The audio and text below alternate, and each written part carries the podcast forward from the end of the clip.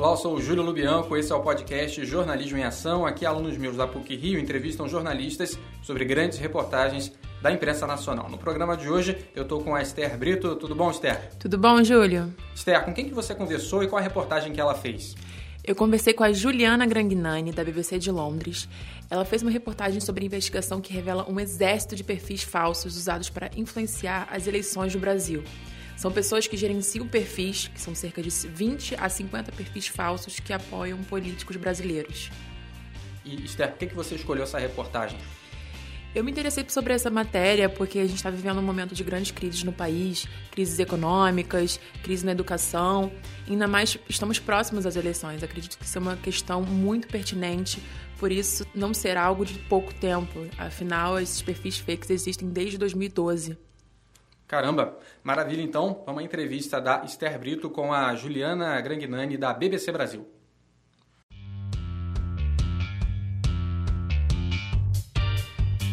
Jornalismo em Ação, o podcast que discute os bastidores das grandes reportagens da imprensa nacional.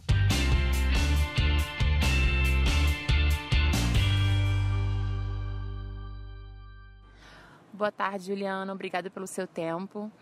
É, eu vou fazer algumas perguntas sobre a sua reportagem que você fez sobre os perfis fakes em época de eleição. Então, primeiro eu gostaria de saber como surgiu essa pauta. Bom, é, essa pauta surgiu seis meses antes, na verdade. É, ela surgiu quando eu li uma reportagem sobre notícias falsas, acho que a primeira que foi feita no Brasil, é, sobre como funcionava no Brasil. E aí eu comecei a perguntar para alguns analistas o que, que eles achavam sobre isso, o que, que eles sabiam de notícias falsas no Brasil. Comecei a meio que dar uma pesquisada sobre como era feito, como era produzido. Além disso, eu suspeitei, é, eu na época cobria é, a prefeitura em São Paulo, e eu suspeitei que um político tivesse usando nas suas redes sociais, é, eu, eu suspeitei que havia robô. Conversando com um analista especificamente é, sobre essa hipótese, ele me falou o seguinte, ele falou, olha, eu já ouvi dizer, já me disseram uma vez, que existem pessoas que são pagas para é, alimentar perfis falsos. E eu achei aquilo na época um escândalo. Eu não sabia que existia nem é, que, que isso fosse uma possibilidade. Eu só achei que existissem robôs e tal, mas eu não imaginei que tivesse pessoas pagas na, nas suas casas para fazerem isso. É, e aí esse especialista falou, eu falei para mim, tenta, eu, eu falei para ele, tenta lembrar quem te disse isso, pelo amor de Deus, preciso ir atrás dessa pessoa e tal. E aí esse especialista ficou lá revirando as coisas dele para tentar lembrar. Bom, alguns meses passaram e eu ficava enchendo o saco desse especialista todo, todo dia, toda semana. É, até que ele soube, ele conseguiu descobrir quem era a pessoa que tinha mencionado isso para ele alguma vez, mas essa pessoa não queria falar de jeito nenhum. Então, eu segui persistindo. Entendi. E eu vi na sua entrevista que você é, entrou em contato diretamente com Eduardo Trevisan, que é o dono da Face Media, que vocês começaram por lá. É, como é que vocês chegaram até ele? Então, foi justamente. É, eu descobri por meio dessa pessoa que eu fiquei insistindo muito tempo para falar, que foi a primeira fonte com quem eu falei, que existia essa empresa é, que supostamente teria é, pagado pessoas para alimentarem perfis falsos. E essa empresa chamada Face Media, chamava Face Media, comecei a pesquisar sobre a empresa é, e descobri que o, o, dono era o Eduardo Trevisan. Entendi.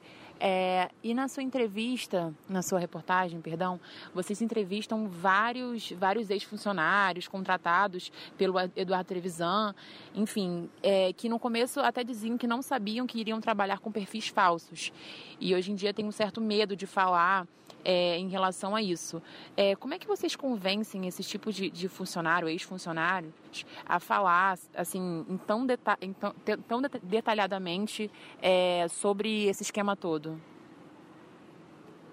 É, não, não é exatamente um convencimento, né? É, é, a proteção da fonte. Você, como jornalista, você é, confere a possibilidade de dessas pessoas falarem anonimato. É, e aí as pessoas falaram em anonimato comigo e eu protegi a identidade delas até o fim. E como é que você descobriu essas pessoas? É, por meio de. Aí é meio complicado dizer, mas também. É, a, acho que eu, eu, prefiro não, não falar isso, mas é por meio de bastante investigação e, e, e fontes. Entendi. É, e quanto tempo mais ou menos durou essa investigação, assim, para finalizar a reportagem? Foram três meses. Três meses de apuração, né? Isso. É a, a, reportagem ela é muito densa, né? Eu vi que ela tem muitos dados, muitas, muita investigação, pesquisa. Eu queria saber como é que foi feita a divisão do trabalho. Se você fez tudo sozinha, se você teve uma, teve uma equipe com você, como é que ficou feito, como, é, como foi feita a divisão do trabalho? Não, eu fiz tudo sozinha. Fez tudo sozinha. Nossa, deu muito trabalho, né? Porque eu vi que tinha, era bem detalhado mesmo o, a reportagem. Sim. É, e só para finalizar agora, você, da onde que surgiu assim, da onde você decidiu fazer uma reportagem assim com essa abordagem investigativa? Já é o seu perfil de jornalista ou você decidiu assim como um interesse mesmo? Ah, é, eu como jornalista eu cobria antes é, na Folha de São Paulo, é, cobria prefeitura, cobria muito políticas de drogas e moradores de rua e tal. Mas sempre gostei muito de, de fuçar, é, fuçar, enfim, dados públicos, é, fuçar, enfim. Então, acho que cai nisso porque eu gosto de ficar fuçando. Basicamente é isso. Entendi. E em algum momento você teve algum receio de ir a fundo é, nesses perfis fake, já, já que a maioria se tratavam de campanhas políticas, enfim, que envolviam a política? Olha, por sorte, nesse momento eu estou em Londres, então acho que eu estou bem protegida por causa disso. É, eu não tive muito receio, não. Eu acho que se eu estivesse no Brasil também não teria feito muita diferença, não teria é, recebido ameaças, nem nada. Acho que tem investigações muito piores. Eu acho que os políticos ainda consideram é, uma ofensa pouco grave contratar esse tipo de serviço. É, então, acho que tem reportagens muito que para eles é, seriam muito piores de serem feitas, muito mais ameaçadoras, digamos assim. Entendi. E você acredita que a sua reportagem fez alguma diferença, a sua investigação? Porque é, eu sei que é um esquema que acontece desde 2012. Você acredita que teve uma. Que, que, esse, que, esse, que, esse, que esse esquema continua, que fez alguma diferença em relação à a, a, a, legalização disso? Ou, ou, enfim, se alguém foi preso? Eu, eu, olha, ninguém foi punido porque acho que é, também nem, nem era possível que, que fossem punidos, já tinha passado tempo. É, mas eu acho que a reportagem abriu um debate sobre o uso desses perfis é, nas campanhas. Acho que era uma coisa que todo mundo um pouco sabia que acontecia, mas ninguém tinha provado. Então, eu acho que ela iniciou esse debate, né? E, e hoje em dia é uma preocupação é, do TSE mas é uma coisa que ainda precisa ser, assim, muita coisa precisa ser feita ainda. Muito jornalista precisa ir atrás e, e, e fiscalizar isso, e o TSE precisa ter um esforço maior. E, enfim, mas pelo menos agora está todo mundo mais de olho no, no que está acontecendo, no que pode acontecer, nesse perigo, né? Entendi. É, só para finalizar agora, uma curiosidade: você acredita que esse movimento do, do grupo contra o Bolsonaro e a favor do Bolsonaro, ou ele não, as hashtags que estão acontecendo na mídia, você acredita que, se, que começou por um perfil fake ou com, que, que ele movimente perfis fakes, ou, ou você acha que não? Olha, acho que os especialistas dizem que é, o Bolsonaro tem muito apoio orgânico mesmo, de, de pessoas reais na internet.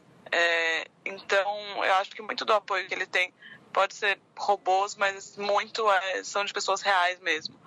É, e por outro lado, as pessoas que começaram com a hashtag ele não é, são muitas mulheres conhecidas e proeminentes, assim. Então, eu acho que nesse movimento todo eu não vejo assim evidência disso. É claro que é, pode ter pode ter pode ter robô por trás bombando um pouco é, a hashtag, mas assim o, o núcleo dela, o começo dela, eu acho que foram pessoas reais mesmo. Acho que a gente está num momento muito polarizado e muito tenso das eleições em que as pessoas realmente estão é, saindo assim dos seus casulos para falarem. Então não, não vejo muito interferência de, de robô ou de perfil falso nesse movimento. Tá bom, Juliana, muito obrigada pelo seu tempo e uma boa tarde para você.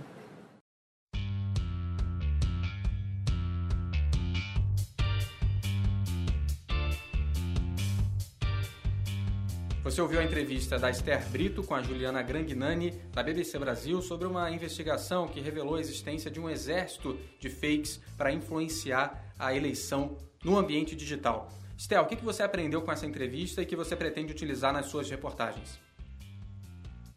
Aprendi que sempre devemos ir atrás da pauta, por mais difícil que pareça. Afinal, a minha entrevistada da BBC de Londres fez toda a investigação sozinha por longos três meses após fuçar em todas as suas fontes, ir a fundo, investigar, apurar, estudar bastante. Então, o que eu tiro de aprendizado com os bastidores da reportagem dos perfis fakes é de sempre ir atrás, não desistir, ir a fundo e o mais importante para todo estudante de jornalismo, é ser curioso é essencial. E quem está ouvindo até aqui, Esther, que gostou da entrevista e quer saber mais sobre os bastidores de outras reportagens, o que, que pode fazer? Você pode assinar o podcast Jornalismo em Ação e conferir também a entrevista do colega Lucas Barbosa com a jornalista Marie de Klerk sobre o consumo de drogas em São Paulo e o Boa Noite Cinderela. Beleza. Obrigado, Esther, e obrigado também a você que nos ouviu. Um grande abraço e até o próximo Jornalismo em Ação. Jornalismo em Ação, o podcast que discute os bastidores das grandes reportagens da imprensa nacional.